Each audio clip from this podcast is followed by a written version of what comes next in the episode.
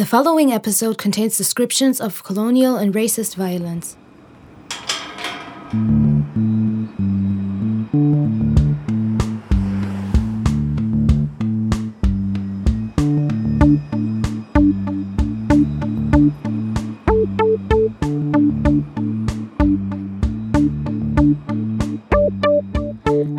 And welcome to 99 Questions, where we try to decipher current discussions around restitution, colonialism, and the relationship between museums and civic societies.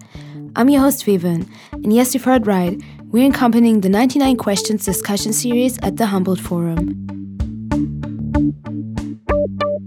In the 99 Questions podcast, we will give you more insight by providing you with interviews and conversations featuring guests from all walks of life whose expertise work, and interests are connected to our podcast. This conversation is the second part of our double episode on Germany's colonial crimes in Namibia and Tanzania. I welcome you, Dr. Zoe Samudzi and Kathleen Bomani. Thank you for being here. Thank you so much for having us. Really glad to be here. Thank you here. for having us. Zoe Samudzi is a sociologist with a PhD in medical sociology from the University of California, San Francisco.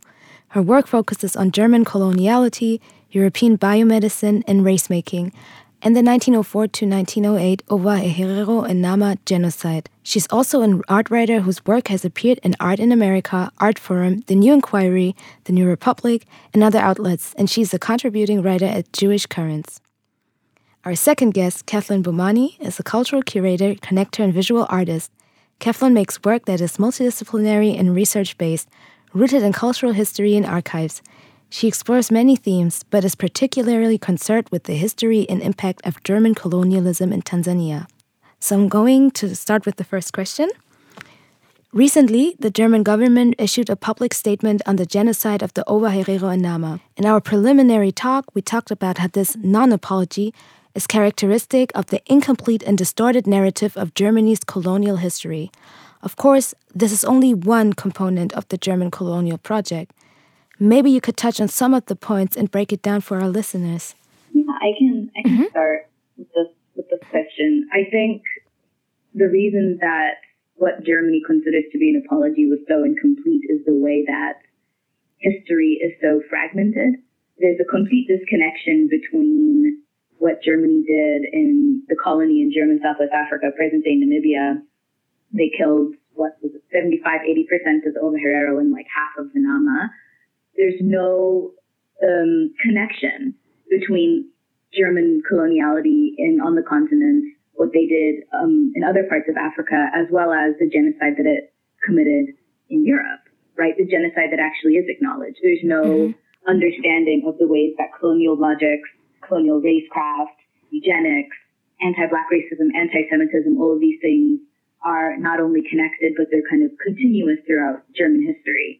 So the incompleteness is both in this auditing and evaluation and understanding of history, but it's also in um, a rejection of the things that the Ovaherero and Nama people have actually been requesting, which is, you know, they want reparations because there's no kind of atoning and accounting for genocide without a move to actually attempt to repair something right? And and if we're going to do a good apology, the apology kind of has to be done on the terms of the person who is wronged, rather than mm-hmm. the kinds of concessions, you know, made by the person who who committed the wrongdoing. Continuing the conversation from the last episode, I wanted to pick up again on the recent government statements on the German genocide against the Ova Herero in Nama. Um, Kathleen, do you um, just do you want to join in? Yes, definitely. I can piggyback on it seems like with Germany, it's, you know, the moment they have at least an inkling of like this happened or this admission, it feels like it's enough. And the great German PR machine, it's it's this idea of just like, yeah, if you do engage with the conversation, like it's like they try engage and that's it.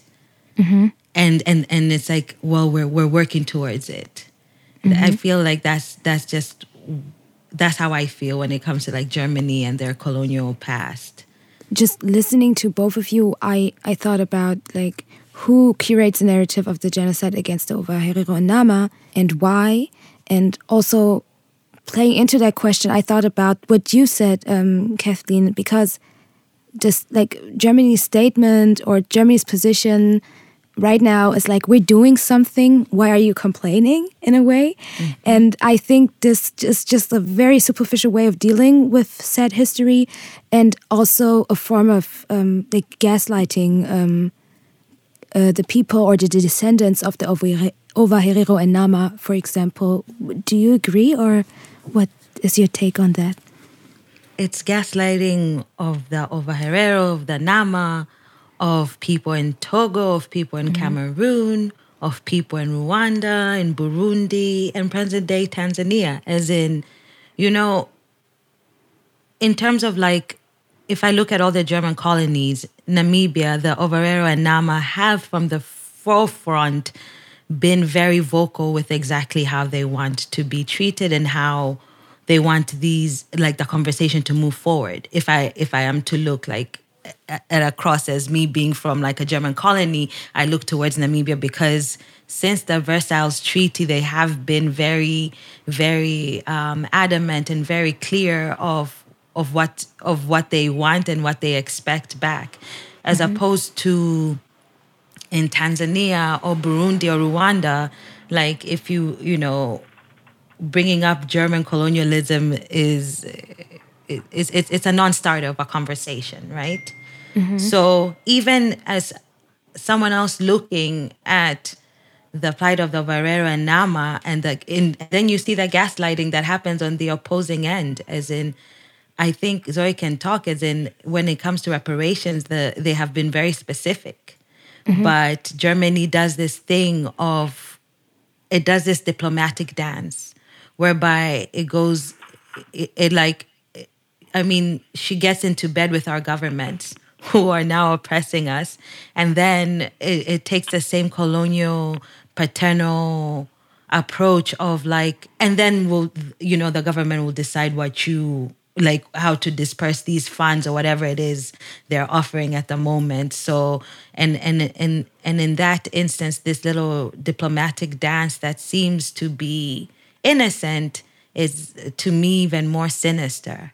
Yeah, I I completely agree Kathleen, and I mm-hmm. think what she's describing, what the, the, this bilateral interaction between the German government um, and the Namibian government, or, or or any of these other governments, at the expense of the specific indigenous communities, you know, it speaks to the way that the stakes of what is being discussed is is is manipulated, right? So obviously in Germany, there's been the long ongoing um, historical split, the, the historians debate. So the stakes of this whole debate and conversation in Germany are stakes between these white academics who are who are making these kind of totalizing claims about how mm-hmm. German historiography and violence and colonialism are supposed to be understood. And so absent from this conversation that is happening between all of these white historians are the are the, the, the descendants of survivors, are the affected affected communities, are the people who both have and have not been very very clear about what they want. But what is frustrating is that there's not even kind of a concern or consideration about the fact that those people are being excluded. It's only now that people are beginning to consider mm-hmm. to invite them to the conversation. But that's, you know, an afterthought. And this has been, you know, years and years and years and years of pressure um, yeah. Um, it's in German. We have a great term for some for politics like this. Um, it's called Trostpflaster, which is roughly translated to um, consolation, like plaster, like consolation money. During last year, especially in the wake of the uprisings that spread globally after the murder of George Floyd, some Germans showed a basic understanding of systemic anti blackness in the US and recognized that racist statues and monuments needed to be toppled down. However, streets and places named after colonial perpetrators are also examples of colonial continuities in Germany, as they're still standing today. I think there's this divergence between the positive narrative of Germany's culture of memory outside of Germany and the actual reality, which, in my opinion, is a state of cultural amnesia. I wondered what Kathleen might think about this.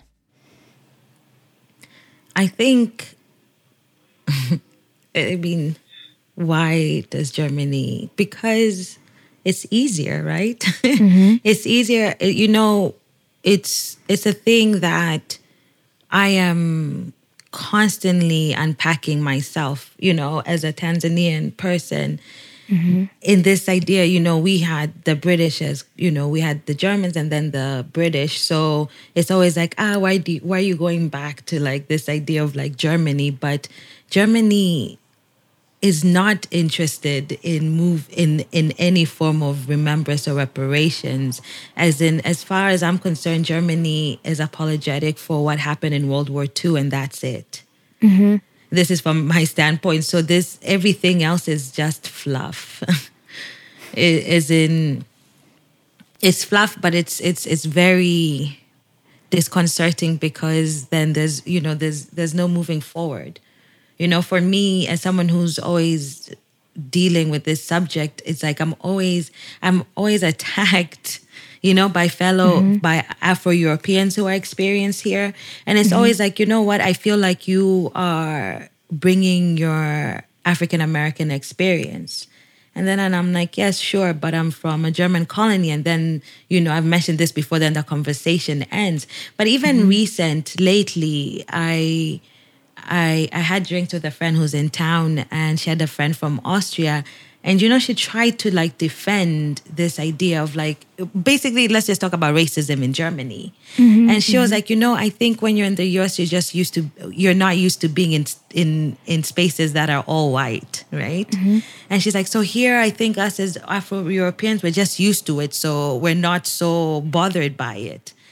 And, and, and, you know, yes, exactly. Yes. That is very interesting because I don't agree at all. And I was born and raised in Germany. In what universe do, do black people in America, are they not used to being the only wow. black person in the space? This is the thing. But this, you know, this is the idea because I think they look at the proliferation of like black creativity in terms of like, you know, America's mm-hmm. biggest, um, export is pop culture. So they mm-hmm. assume everywhere you go, you're just fine being black. But mm-hmm. then it's like it's but you know, to that is that is is this for me it was like, no, you need to understand that those spaces were designed to keep you out of it. So yes. like and but then if you do not look into Germany's history with black bodies, you can't come to that kind of realization of like this is not just the way it is it's designed this way right mm-hmm. and so when you can systemically pick apart racism in germany it makes it so hard to even try like break it down like this exists here and it's for a reason it's not that it's a majority white country so it's the united states you know mm-hmm. in terms of like white supremacy so uh, instead you just see that again that lack of looking within like looking into like okay i'm in germany now. Let's say i am of ghanaian descent. Let me just look at his the way germany has treated black people. Mm-hmm. and that's not there. And so then there's this import of like language from the us without even mm-hmm. looking within to see that actually these dynamics exist in this very same place in the same way and probably even more exacerbated because it's not even talked about yeah yeah I, I feel I feel a lot of what you were describing, um, and yeah. But I, uh, I I think Zoe also wants to comment on that. Yeah, I mean, I think again, Kathleen is right, mm-hmm. but I think that what is what is so damning about the way that Germany understands memory is that Germany is willing to talk about Nazism because Germany understands Nazism as being a break from normal German mm-hmm. politics, right? That, that everything, you know, that colonialism, we're not going to talk about the fact that it happened, but okay, fine, it happened. And then you had Weimar Germany, and then the Nazis came in in 33. And then from 1933 to 1935, there was what you describe as the civilizational rupture and so the Nazis represent this, un, this, this, this national anomaly, this unprecedented genocide mm-hmm. that has no, has no no precedent and nothing that could ever follow it, right? It's this moment that is outside of German history. So it's willing to make amends for this thing that happened, not to say it happened on accident, but this thing that is so outside of the imagination that it could never happen again. Mm-hmm. As opposed to rather understanding the relationship between German colonial violence in um, in the African continent and in the Pacific, and understanding the ways that empire mm-hmm. in Africa really informed mm-hmm. how how Germany established relationships with um, East, uh, with, with communities in Eastern Europe and with different racialized or political communities uh, within Germany. Mm-hmm. There's just there's no understanding of how all of this history is related to each other, and it's just rather this bad thing, this horrific thing happened, mm-hmm. and because it is such a divergence from what Germany is and has ever been, we have to make a, we have to make amends for this moment. But if Germany were to honestly recognize what mm-hmm. happened, what it did in Africa, what it did in the Pacific, mm-hmm. it would be forced to, to also understand what it is doing in the present to, to minoritized communities, to what it is doing to black Germany, to, to, to, to, to black Germans in the present, right? What it did to the mixed race German children that were sterilized by the Nazis, mm-hmm. yeah. what it did to disabled people, how it talks about refugees and, and immigrants, how it talks about Roma people, how Roma people aren't even a part of Holocaust memory, right? It mm-hmm. would really expand the boundaries of who is allowed to participate in conversations about the German state. Um, and it would force a real, um, deeply uncomfortable reckoning, right, with the Absolutely. totality of mm-hmm. state violence. What Zoe carefully described fits right into my own experience as a black person that was born and raised by African refugees in Germany. The way the Germans planned, strategized, and implemented genocides against the Owa Herero and Nama people in Namibia, but also other African countries and colonies in the Pacific, formed pretty much the pre work for what later followed during the Shoah. Um, do you want to comment further, Zoe, or should I um, go to the next um, statement or I question. did also just want to say one thing. Um, mm-hmm. With the ways that the debates have been going on recently, I mean, there's a historian, Dirk Moses, who recently wrote a thing about, you know, the the way that the Holocaust is understood in historical memory. He describes it as kind of this religious orthodoxy, and anyone who kind of rejects this um, exceptional narrative is understood as as a, as a heretic.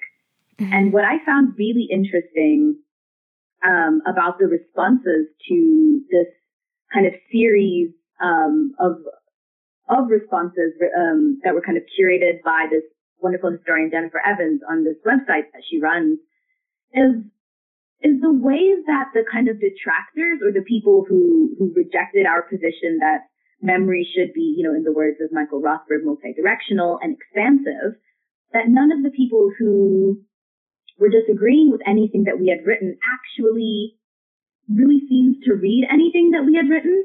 And there was a piece recently that came out, mm-hmm. Um, I think in like Jungle World or some magazine that was incredibly racist.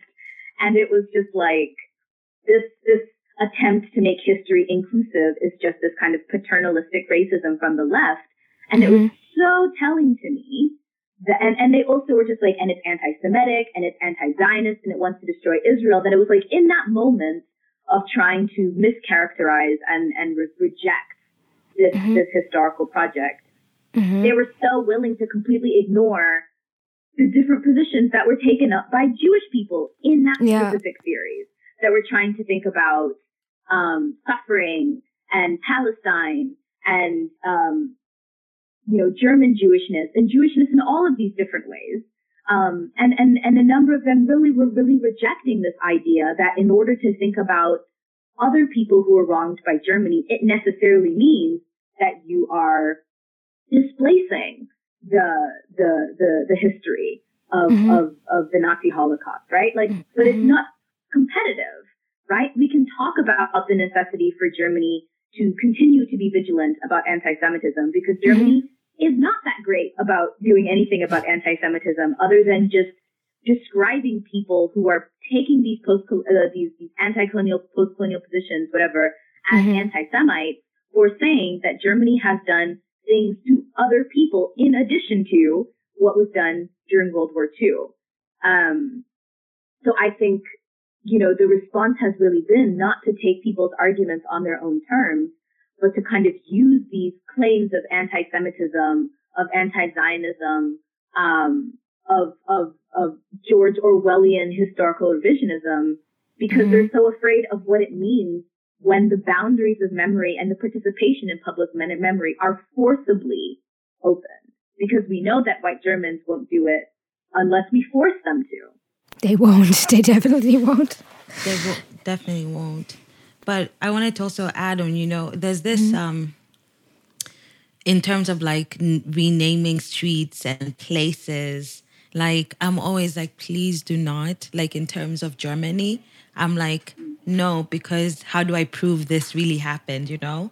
Mm-hmm. It's it's like it's like like i can understand in the united states you want to take that yes because the history's there it's known they cannot turn away from it you know and the us is doing this thing of having to face it but in germany if you start renaming the streets and you, you start renaming like these shopping centers that are named after these colonialists then how do i prove this thing happened and it was glorified right so I'm always mm. like, no, I don't think renaming because that renaming gives them that ticket to just it's erasure now mm, because it I, hasn't even. I'm sorry, even. No, no. I just I I I was just I. I was just expressing that I'm agreeing with you because I never thought about this before from that perspective, but I see, I totally see what you mean. Yeah, especially like specifically to like Germany, you know, um, I was talking to a friend the other day, and they're like, "Do you want to go to this place? There's this big statue of Bismarck." And I just smiled, and I was like, "I can go to my village. There's the same thing, you know." And and and the person was, you know, the look on their face, and I'm like, "Yeah, but this, you know, we haven't even gotten there yet. So mm-hmm. please, let's not rename the streets and the statues. Let's let's let's find out why these people were given this kind of reverence." Like, you know? who even are these people? Yeah. Exactly. And then there, wow. it's like that gives you a mirror into what Germany is. And that's kind of, I'm, I'm more interested in that kind of a project as opposed to just like, oh, let's rename it. No, not not in the German context. Like there's still so much that needs to be brought forward, in my opinion. Mm-hmm. I never thought about the case for or against renaming streets from Kathleen's perspective but I definitely see where she's coming from. There's such a lack of historical and political education about Germany's colonial interferences and gruesome violence in its former colonies, and renaming streets without proper context leads to a quote unquote photoshopping of German history. It absolves them from all responsibility and accountability. It's, it's, it's an inquiry, right? Mm-hmm. Like everything, like my whole project is what happened why where right so i i tend to lean on things that you like i tend like my evidence is you know german abandoned buildings mm-hmm. now you mm-hmm. cannot tell me the germans were not here a right so here i've pro- I've, I've shown presence b these buildings are still in tip top shape a hundred years over a hundred years later Mm-hmm. They didn't, they planned to stay. So mm-hmm. be, you know, and then, you know, you think about the resistance that was happening from the moment they came. And it's like, so how did they manage to erect these buildings with this, with whilst everyone is rebelling? Like, who, you know so there's it's like it answers so many questions so now i always feel like if you're going to rename this street to something right now whilst mm-hmm. these other questions are not even brought forward or these like like what like germany's not there yet and it's mm-hmm. skipping it's leapfrogging you know it's looking to what's going on in England, what's going on in the US, and mm-hmm. being like, oh, us too. No, you're not there yet. So it's very annoying. They're different. This is, it's like a different world. But then I, I don't want to diminish or minimize the, the violence of racism and colonialism in the UK and US. Like, but sometimes I catch myself looking at the UK or US, and of course, it, not it's not necessarily true what I'm projecting onto it when I look at these countries, but sometimes as a when I was a teenager, I thought, oh my gosh, I want to live there because I imagine it as countries that have um, a larger black presence and you know less racism but that's not true like i know now as an adult but i at the same time i feel what you were saying too and I don't want to conflate these things. So yeah, no, of course, yes, no. But then here's the difference, right? In the United States and the and UK, there's they they even have language. You know, they have language. They mm-hmm. you understand what a microaggression looks like in the workplace yeah. when you're a racialized person. Mm-hmm. In Germany, none mm-hmm. of that exists.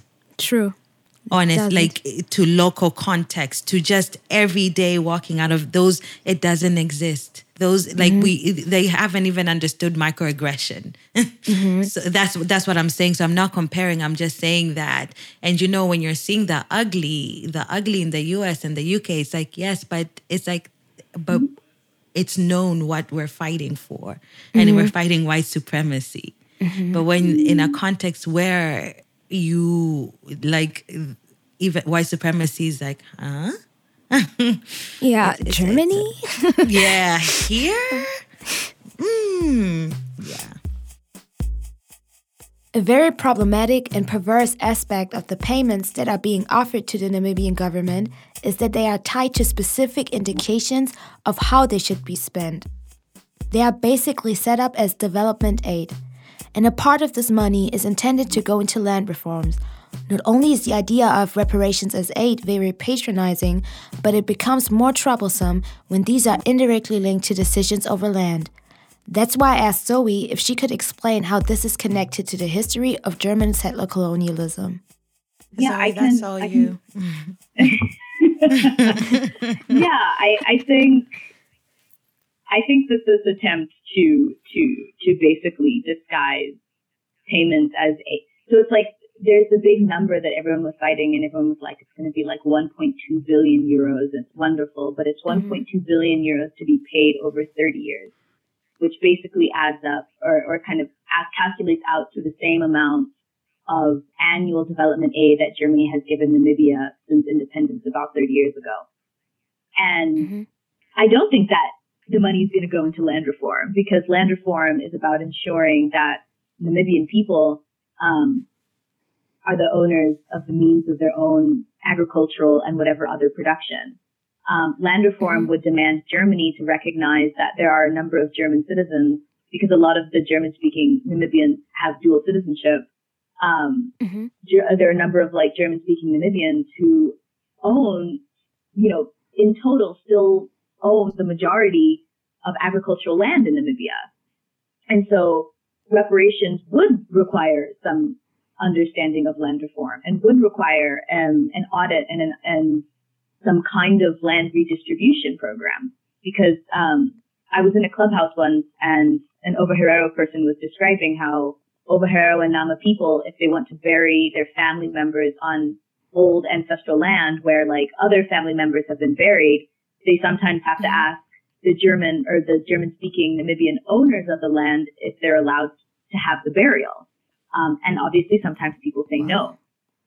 So I, I think that a big problem with this bilateral um, negotiation as opposed to engaging with the um, affected communities themselves is that there is a continuation of imperial dispossession um, in the present that began when Germany started colonizing in 1884. And what I mean by that is basically after Germany lost their colonies uh, so German had its, Germany had its Namibian colony, uh, was it 1884 to the end of World War One. So like 1915 is when British South Africa annexed it. And then after, you know, when it was annexed, it became a part of South Africa. So then after German colonialism, there was apartheid. Um, mm-hmm. and then after apartheid, there is this independent Namibian state, but the Namibian state or any nation state, you know, was only able to exist through the active disenfranchisement and dispossession of indigenous people. And so the issues of land and, and resources and access to homelands and homeland develop, homelands being developed continue to be an issue um, in present day post-colonial, quote unquote, independent Namibia in, in comparable ways that they were in under apartheid and in comparable ways that they were during uh, German imperialism. Um, and so this is what I'm talking about with like Germany's desire to excise Nazism from German history, right? Is that they can just address Nazism on its own terms and not have to think about how Nazism um, was born out of German colonialism, um, mm-hmm. and not have to think about how German imperialism had shaped so many present day structures. Um, but instead of doing all of that, because they simply want to retain whatever relationship with Namibia that they have, um, because they think that aid is some kind of kind, altruistic gesture of support. Um, what they're doing is like, this is the money, this, this, this good money that we're giving out of the bottom of our heart and hoping that no one will do the calculations and realize that they're just promising to do development aid. And one of the things that I saw in a kind of budget breakdown is that there was a chunk of money that was going towards the um, establishment of some kind of organization or agency around German and Namibian reconciliation, which is mm-hmm. wild to me. Because how are you mm-hmm. already pushing for reconciliation with a group of people who have not even accepted your apology? So, you know, Kathleen was talking about Germany's attempt to skip steps with changing, uh, or not Germany, but, but folks' attempts to kind of you know, change names and this act of decolonization, which is really skipping steps because you cannot kind of change something for the better without a real mm-hmm. understanding of what is being changed and why it needed to be changed. You cannot skip towards reconciliation if an aggrieved party has not even accepted the conditions of your apology. And I think what's really mm-hmm. important is that indigenous people should be able to refuse um, the, the, the, the, grounds of apology if they're not dignified, if they're not um, honoring, uh, you know, in the, the movements that uh, and and the and the demands that people have been making. And this idea that because Germany is willing to throw a little bit of crumbs and to finally call something a genocide, who cares if you if you're calling something a genocide if you're refusing to send back the bones of the people who were murdered? Who cares if you're willing to make lip service to the fact that you've done something horrible if you're completely unwilling to actually do anything that the community is asking you to do in order to make amends. Um, you know, I think the foundation of it is, is really broken, but I'd be really interested to hear like from the from the kind of East African side. Mm-hmm. A lot of the issues is, I think, it's this lack of these voices being in the room, right? Even mm-hmm. when we speak about the Ovaherero and Nama, and to even accept this reality. You know, because for me, being a Tanzanian who's interested in German colonialism, I am so alone. Mm-hmm. I do mm-hmm. not know anyone else in my generation who has this mm-hmm. interest or is even thinking about this. But then I see, I see like I look at the Tanzanian government right now as in it's it's like the exact same. It's almost akin to a colonial administration. It is. Mm-hmm. and so like this dance of them being in bed with our governments. It's this is like that diplomatic dance of like avoiding it, avoiding the question and just making and and seeming like they're they're working towards it and not. And it's and it's and it's sad and dangerous because then n- nothing happens. Like you know the over herrera and nama want a conversation essentially. Mm-hmm. you know it's like they want a conversation and they have exactly how they want the conversation to go. You need to apologize mm-hmm. you need to do a b c d e f g. And instead germany uses that same colonial way of how you know there's always like an overseer of sorts let's say if we think about it in the plantation you know like it when it came to like colonialism the germans or colonialists would hire a different group mm-hmm. to oversee between with the laborers and that was to like um it's it's a form of like you put the blame on someone else right mm-hmm. so in this instance, the Nama and Ovaherero are going to put the blame on their government because the government isn't presenting them. But then Germany knows exactly what it's doing. it's mm-hmm. doing the exact same thing of like b- bringing more dispossession, bringing more displaced, and b- bringing more tension between these two groups. And you know, that's like how you know, like I don't know how to put it, but it's like it's how like the colonialists played groups against each other. So in this instance, you're seeing them using it diplomatically by um, paternally giving it to the government and ignoring these communities who are actually very organized and very mm-hmm. vocal and they exist. So it's, I mean, it's a game. It's a game, and I don't know who need. Like, I'm tired of calling it out. It's it's um, it's um, it's exasperating Mm-hmm. It's super exasperating, especially you know, as an I'm an individual, and so even mm-hmm. even the space to have this conversation of like German colonial entanglements and how they're still coming up today. It's it's like mm, I don't know. Like I wanna like I wanna go into it more later on as we continue to speak because mm-hmm. I'd like to like bring t- parallels to what's happening in Tanzania right now, mm-hmm. like mm-hmm. concurrently in terms of you know, the colonial baggage or hangover that still exists till today when it comes to like our nation states and how they oppress mm. and uh, oppress and pillage from the same people in the exact same manner. True. This is like listening to both of you. It just made me.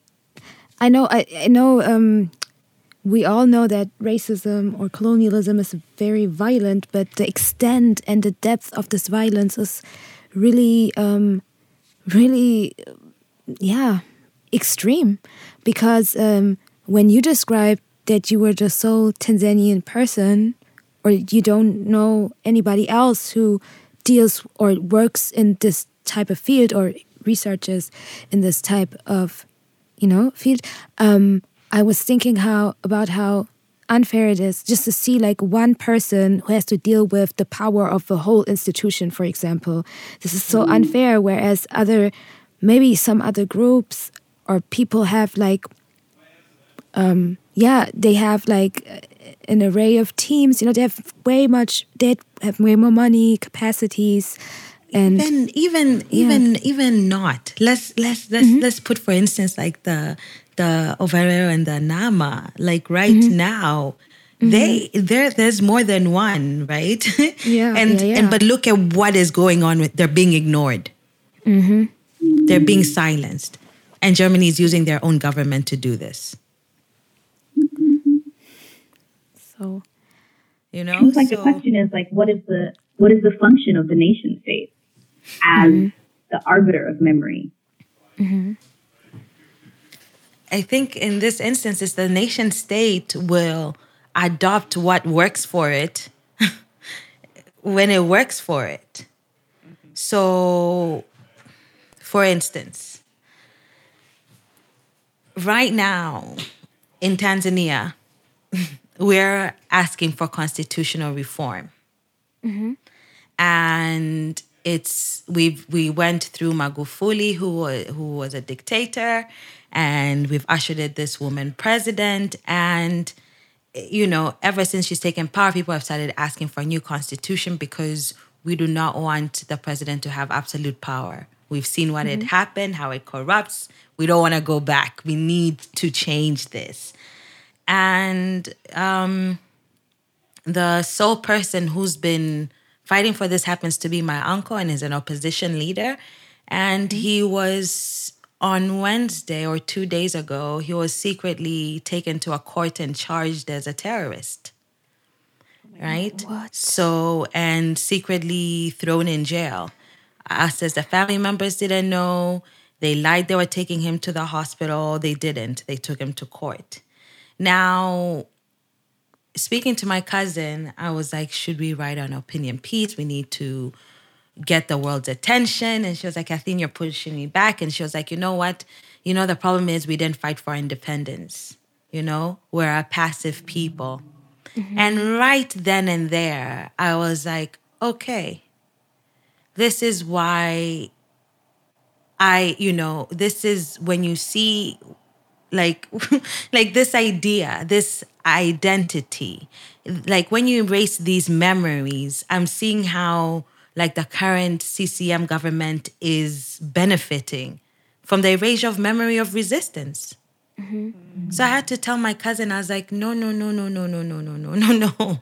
like, you know, Berlin Conference was 1884, 1888, there was already resistance. We have mm-hmm. resisted and now I understand why these memories are even erased, you know? Because you you see how it works. Like, so she's like, Oh, we, we didn't fight for independence. And I'm like, you know, both my grandparents were like very, very vocal eh, liberation fighters in the 60s and 50s. Mm-hmm. And there was bloodshed, but it was, it's like the narrative that takes over of like, it was a peace, like Tanzania became this, it was a peaceful ushering of independence from the British. Mm-hmm. Yeah, but the truth is we're a protectorate. Mm-hmm. We were never a settler, a colony for the British. Had we been, had we been like Kenya or Zimbabwe, then you'd see the same kind of um, backlash. But already, mm-hmm. like this was just a token land that German, that the British um, inherited from the Germans. But then it's this narrative of like, oh, us Tanzanians are meek. Us Tanzanians will never, will never. And, and it, it's these stories you tell yourself. So now mm-hmm. I was thinking, I was like, oh, wow, now I see how this operates. Because, you know, you wonder, like, who does this benefit? Like, mm-hmm. not to have this history of resistance or have it mm-hmm. in your mm-hmm. DNA to know. And, and, and you look at it now. And it's like, and I'm like, uh, you know, it's, it's, it's, it's a thing that I don't know if I'm wild, but I'm so on it. I'm like, I understand how they've taken this like they like even the Tanzania state doesn't want to look back into this because it will awaken. Like mm-hmm. right now, if like every Tanzanian was to just know of the 1888 Abushiri coastal resistance, it will change the way people feel of helplessness to understand mm. that we have from the beginning been fighting against oppressors no matter what they look like no matter what forces they had right but when you mm-hmm. take away that memory it's I don't know. It's like I, I don't want to say it's hopeless, but it's like that's that's like my thinking. It's demoralizing. Mm-hmm. You know, when someone who should know is telling you, you know, we have a very peaceful history, and it's like, no, no, no, it's not. Like you wouldn't say that of a country that had like World War One for four full years. Like, no, there's no peace there. Or, you know, the Maji Maji rebellion war, however. Like, you know, when you remove these stories of resistance, you uh, you remove the agency as well. Mm-hmm. And and in that context you I can directly see what's happening in the whole making of the Tanzania nation state and where we are today, right now. In their work, both Kathleen and Zoe deal with spaces and conditions of Black resistance and history. I wondered what Kathleen thought about the unfolding and rise of Black resistance in the context of German oppression and colonization, to me, the connection between blackness and resistance is fundamental. Um, I, you know, I've been for the last five years, like just um, trying to figure out what happened in Germany, East Africa during the World War One years, mm-hmm. and what I found very interesting is um, a lot of the sites of the First World War that the Germans took against the British were sites of indigenous resistance. So, in that sense, I mean, the Germans co opted native military intelligence. So they took mm-hmm. over the same lookout posts. So in that instance, you see that a lot, like the same places that the rebellion was high, is where a lot of the World War One fighting took place, and in in in mm-hmm. a very specific place in Tanzania, it's Mtwara, it's Mtwara region, and the Mtwara region is for me an interesting case study because it, that's where like a lot of the largest resistance was from the advent of Germans coming to to the I don't even know how to refer to where I'm from before the Germans came. Germany, or prior to Germany, East Africa. Prior yeah. to Germany, East Africa. And so, but the, so this group in Mtwara is where also the Makonde people live. And the Makonde people, at the time when the Germans came, they had managed to avoid slavery because they they um, tattooed their faces. They mm-hmm. what's the term? Um, they adopted scarification, and mm-hmm. with that, they managed to preserve themselves and keep themselves from being traded, right? From being slaves and being traded across on slave routes. But then that is resistance, right? Mm-hmm. And this same place during World War One, during like every every foreign and any how do I put it? Any form of oppression, this group in Tanzania has always been at the forefront. And even recently, you see that they found oil off the coast of Mtwara, and there was a huge backlash where they actually, um, the Tanzanian government set police because the people protested. But then mm-hmm. It's the language that takes of these places that are still resisting till this day. They're always looked mm-hmm. at as backwards, mm-hmm. as in as in they are so primitive they don't know what's good for them so you see the exact same language like the colonialists used to to justify expansion and to you know to make us a better race and to make us more productive you see the nation state using it and using state power against these people and mm-hmm. and it's so evident because this same area and that kind of resistance can go into today i don't know if you know what's going on in mozambique but there's like it, it, there's like there's there's a war, there's jihadists, but there are also mm-hmm. people from this same area. So it's that form of resistance when they start resisting against their own government because they're not giving, they're not, they're not providing for them. Instead, they're mm-hmm. like, they're still, like, they're still, I'm hoping I'm making sense. They're still mm-hmm. taking, mm-hmm. you know, so it's like you see the Makonde and you see this group in mm-hmm. Mtwara, which is like pre colonial, colonial time post colonial, mm-hmm. still resisting. And the way we talk about them, instead of them being like the model, the model region in the country when it comes to fighting against oppression and big oil, big Monsanto, is they mm-hmm. they become they are seen they're villainized because mm-hmm. it doesn't serve the state and and I think you know, some people might think it's a stretch for me to connect it to colonialism, but it's for mm-hmm. me, it's just it becomes so evident. It, it becomes so evident. I don't know if that makes sense. I don't think it's a stretch when you're, um, like, just from my opinion, when you're connecting um, the way the resistance of these indigenous groups and um, like the Makonde people um, and the presence and uh, I don't know if I am I framing it mm-hmm. in a good way? Uh, but the the role of the government, um, I mean, there are these colonial continuities. I see it also in other African countries where. Um, like where my parents are from, where there are certain indigenous groups, minority groups um, that are oppressed um, economically, culturally by the state.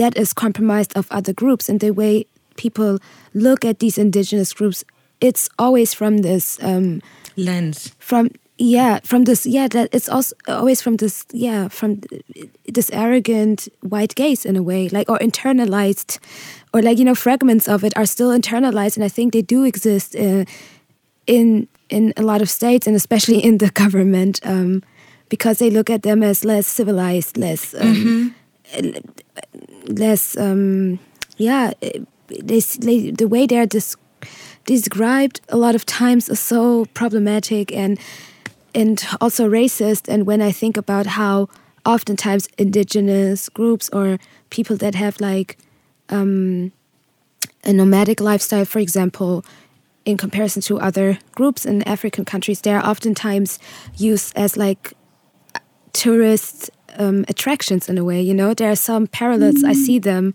Um, like the San. yeah. Yeah. Yeah, for like the San, for example, or even when I went to the um, Maasai. Um, the Maasai, yes, and uh, um, when I also went to Eritrea in 2010, I remember I went to like um, an exhibition a human like they it was a festival where they tried to show younger Eritreans like they they wanted to show diaspora people um, traditional cultural I don't know practices but in reality I just I saw people in their traditional dress and I felt like this is not right because this in a way it reminds me of mentioned zoos in Germany like the human zoos that we had mm -hmm. in that you know in Germany and I see a lot of these points and parallels when you uh, started to talk about the state of the Makonde people and the colonial continuities that we have in the nation state so I totally agree with you I don't think it was a stretch.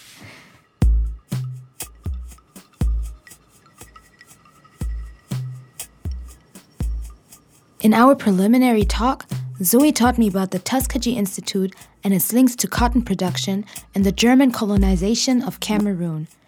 Because I'm interested in colonialism in its transnational forms and as a continuing network of power, I wondered what Zoe could tell us about this very important part of history. Yeah. Um, for me, one of the most annoying parts of like discourse about Nazism. And I think that people do this, I think, in order to emphasize that the United States is this global hegemony, da da da da da. Mm-hmm. Um, and so what they do is they're just like, ah, but you know, the United States taught Nazis how to Nazi, taught Germany how to do all of the genocidal things that it's done because of what they had done to indigenous people and enslavement and all of these things.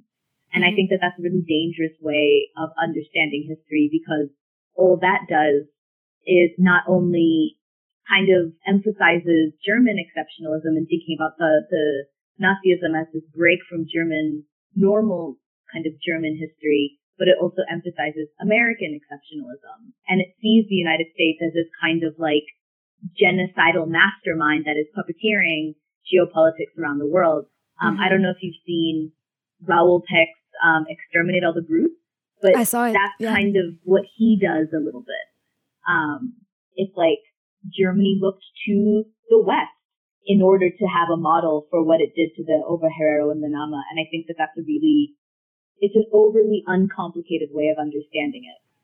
What I mm-hmm. do think is an incredibly important thing to understand is the ways that all of these different imperial powers were exchanging um, and absorbing different kinds of colonial technologies, um, uh, modes of governance, um, agricultural production.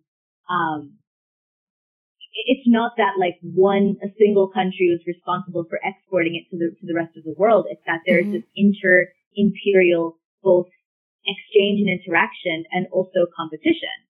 So when you look at the relationship between uh, Imperial Germany and the United States, it's less that there's this like paternalistic America being like, here, let us show you how to do all of these things. Because if we remember, Germany is actually kind of a leader in in in sciences and philosophies mm-hmm. um, in like the 19th and 18th centuries. Mm-hmm. What happened instead is Germany saw the United States as a fellow imperial power.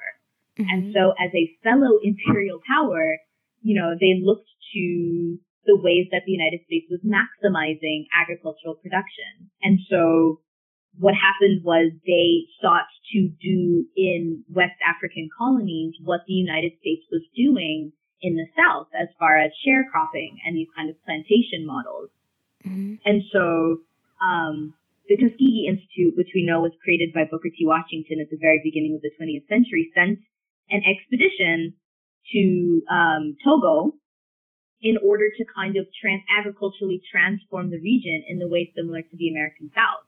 Mm-hmm. Um, so you see these, these, these, these, these technological linkages, these imperial uh, rationales um, that at no point put Germany on this like special path of development, but mm-hmm. rather um, absorbs all of the different ideas um, and and, and, and, and modes of colonial management in order to do what makes the most sense for its own empire.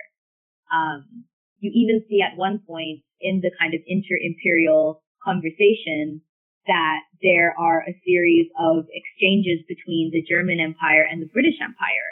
The mm-hmm. British Empire wrote this blue book, which is basically um, this kind of first-hand account of the German genocide of the Ovaherero and Nama, and also what they do to the San.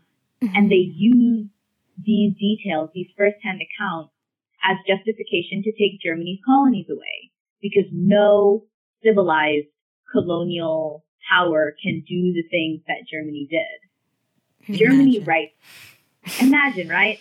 Germany now writes a book in response. It's called the White Book. And in mm-hmm. the White Book, Germany basically says, what we did is no different from what everyone else in Europe is doing. Mm-hmm. And so because what we did is not exceptional, there's no reason for us to not be able to have colonies. Mm-hmm. Um, and apparently this was incredibly embarrassing to everyone um, in England, obviously, mm-hmm. right? Because there they have there's absolutely no moral authority to say that Germany True. cannot do a genocide because the British had just put Boers, um, you know, like Afrikaner civilians yeah. into concentration camps and killed mm-hmm. tens of thousands of people, as well as um, Native Africans who were living there. And they had also been enslaved in those camps. So at the end of the day, I mean, obviously we know the story, right? After World War One, Germany gets all of its colonies seized, mm-hmm. um, and its tenure as a colonial power, which was significantly shorter than everyone else's, comes to an, um, a kind of formal end. Um, but there are all of these really powerful international resonances, and like Kathleen was saying, you know, it is these these these areas of high anti-colonial resistance that become the hotspot for battles um, in world wars. Um, so it's this, this idea that there's simply these empires existing kind of in isolation and doing their violences in isolation.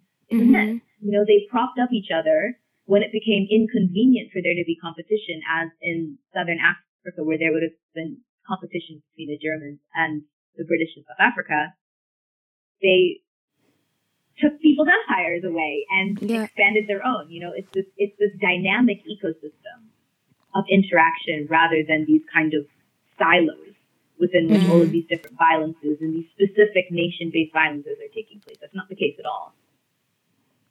True.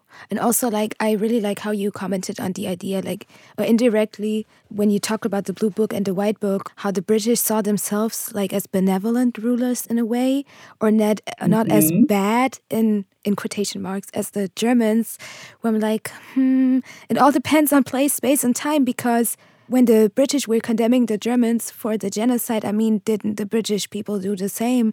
Uh, when we look at the transatlantic slave trade, um, I think uh, it's always interesting when it comes to like narratives around colonialism and enslavement.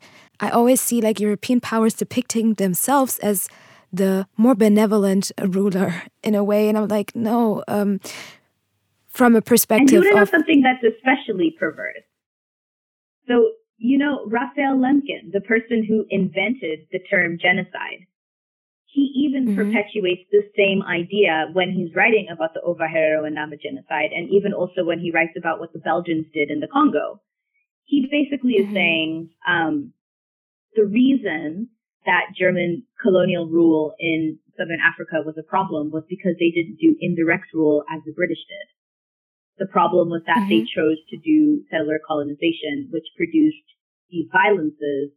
But then he also engages in genocide denial by basically saying that the Ovaherero were basically were just so distraught that the cattle died from, from rinderpest at the end of the 20th century and that they lost mm-hmm. their colonies, um, or end of the 19th century, sorry, that they, and they lost their, their land, that they committed race suicide. So even mm-hmm with the people who are supposed to inhabit this position of moral authority, including the person who is literally championing for genocide to be a crime, there's still this investment in the nation state. There's still this investment in the idea of domination and of empire. Um, and in, and, and in all of this, the marginalized people are completely absent in this writing of history, of their own history and experiences one of our last guests, he said something very interesting because he was like, Yeah, we are here to, like, he didn't say it word for word, but it was more like, Yeah, we. we are here left to fill in the gaps and the blanks, but um, also we are tired because this work should have been done before. Why are we why are we in 2021 still at this point? You know what I mean? It's so yeah, it's really like it's sad. You a sad realization that I have every day. um, but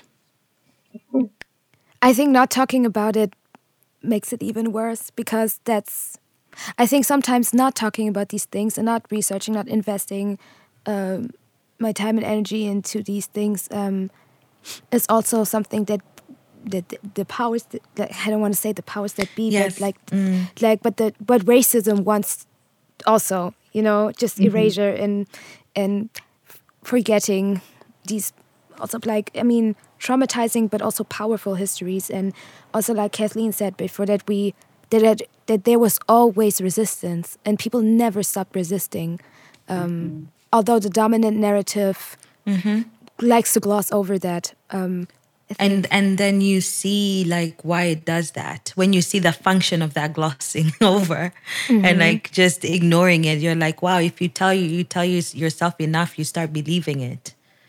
And so you start believing it and so and you become passive and it's it's it's sad. But um yeah you know i think that in terms of like you know of like colonialists passing the buck here and left. One thing I found interesting, like during like there's this town in southern Tanzania called Peramiho, and it's in Songea region, and this is the southern highlands where most of the Maji Maji happened and World War One happened, and this this old um, it's I guess it's like a church community, it's like a Lutheran church community actually it's catholic but they have archives. And they have archives from during the war years. And what was so interesting is you had the you have archives of like the british um the anglicans talking about you know as soon as the british make way from the congo this is during world war one we are going to inherit their congregation like there was so much competition even the churches were like wow we're about to inherit this congregation wow Yes. and you're like, oh, because you know, there's always this case of like, oh, leave the missionaries out of them. They're doing the Lord's work. But you, you, you see them actually taunting each other of like, oh, we're, we're about to take over your congregation. And you're like, you know, it, it's, it's this idea of like, wow, you're just a game. Like you were, you, you know, it's this thing like you're just a, what is it? A toy, a game, an object to, and and it becomes so real when you. Yes for conquest when even the churches are even like i can't wait till the british garrison get in because your congregation is mine next week. Imagine. And it's just like even if you do believe in, in God and Christianity and you, you think about this as as the, the missionary work as being genuine, it's just like these are supposed to be people of God and they're literally talking about souls like just something you can collect. And report on the saviorification that you've done Thank you so much, Kathleen. Thank you again, Zoe, for the interview today. We learned so much. I wanted to thank both of you um, for taking your time to um, sit with us and explain the very powerful, layered, but also like violent histories of German colonialism and its effects in Namibia um, and East Africa. And um, yeah, I just want to say thank you very much. thank you for having us Thank you for the invitation. You're welcome. You're welcome.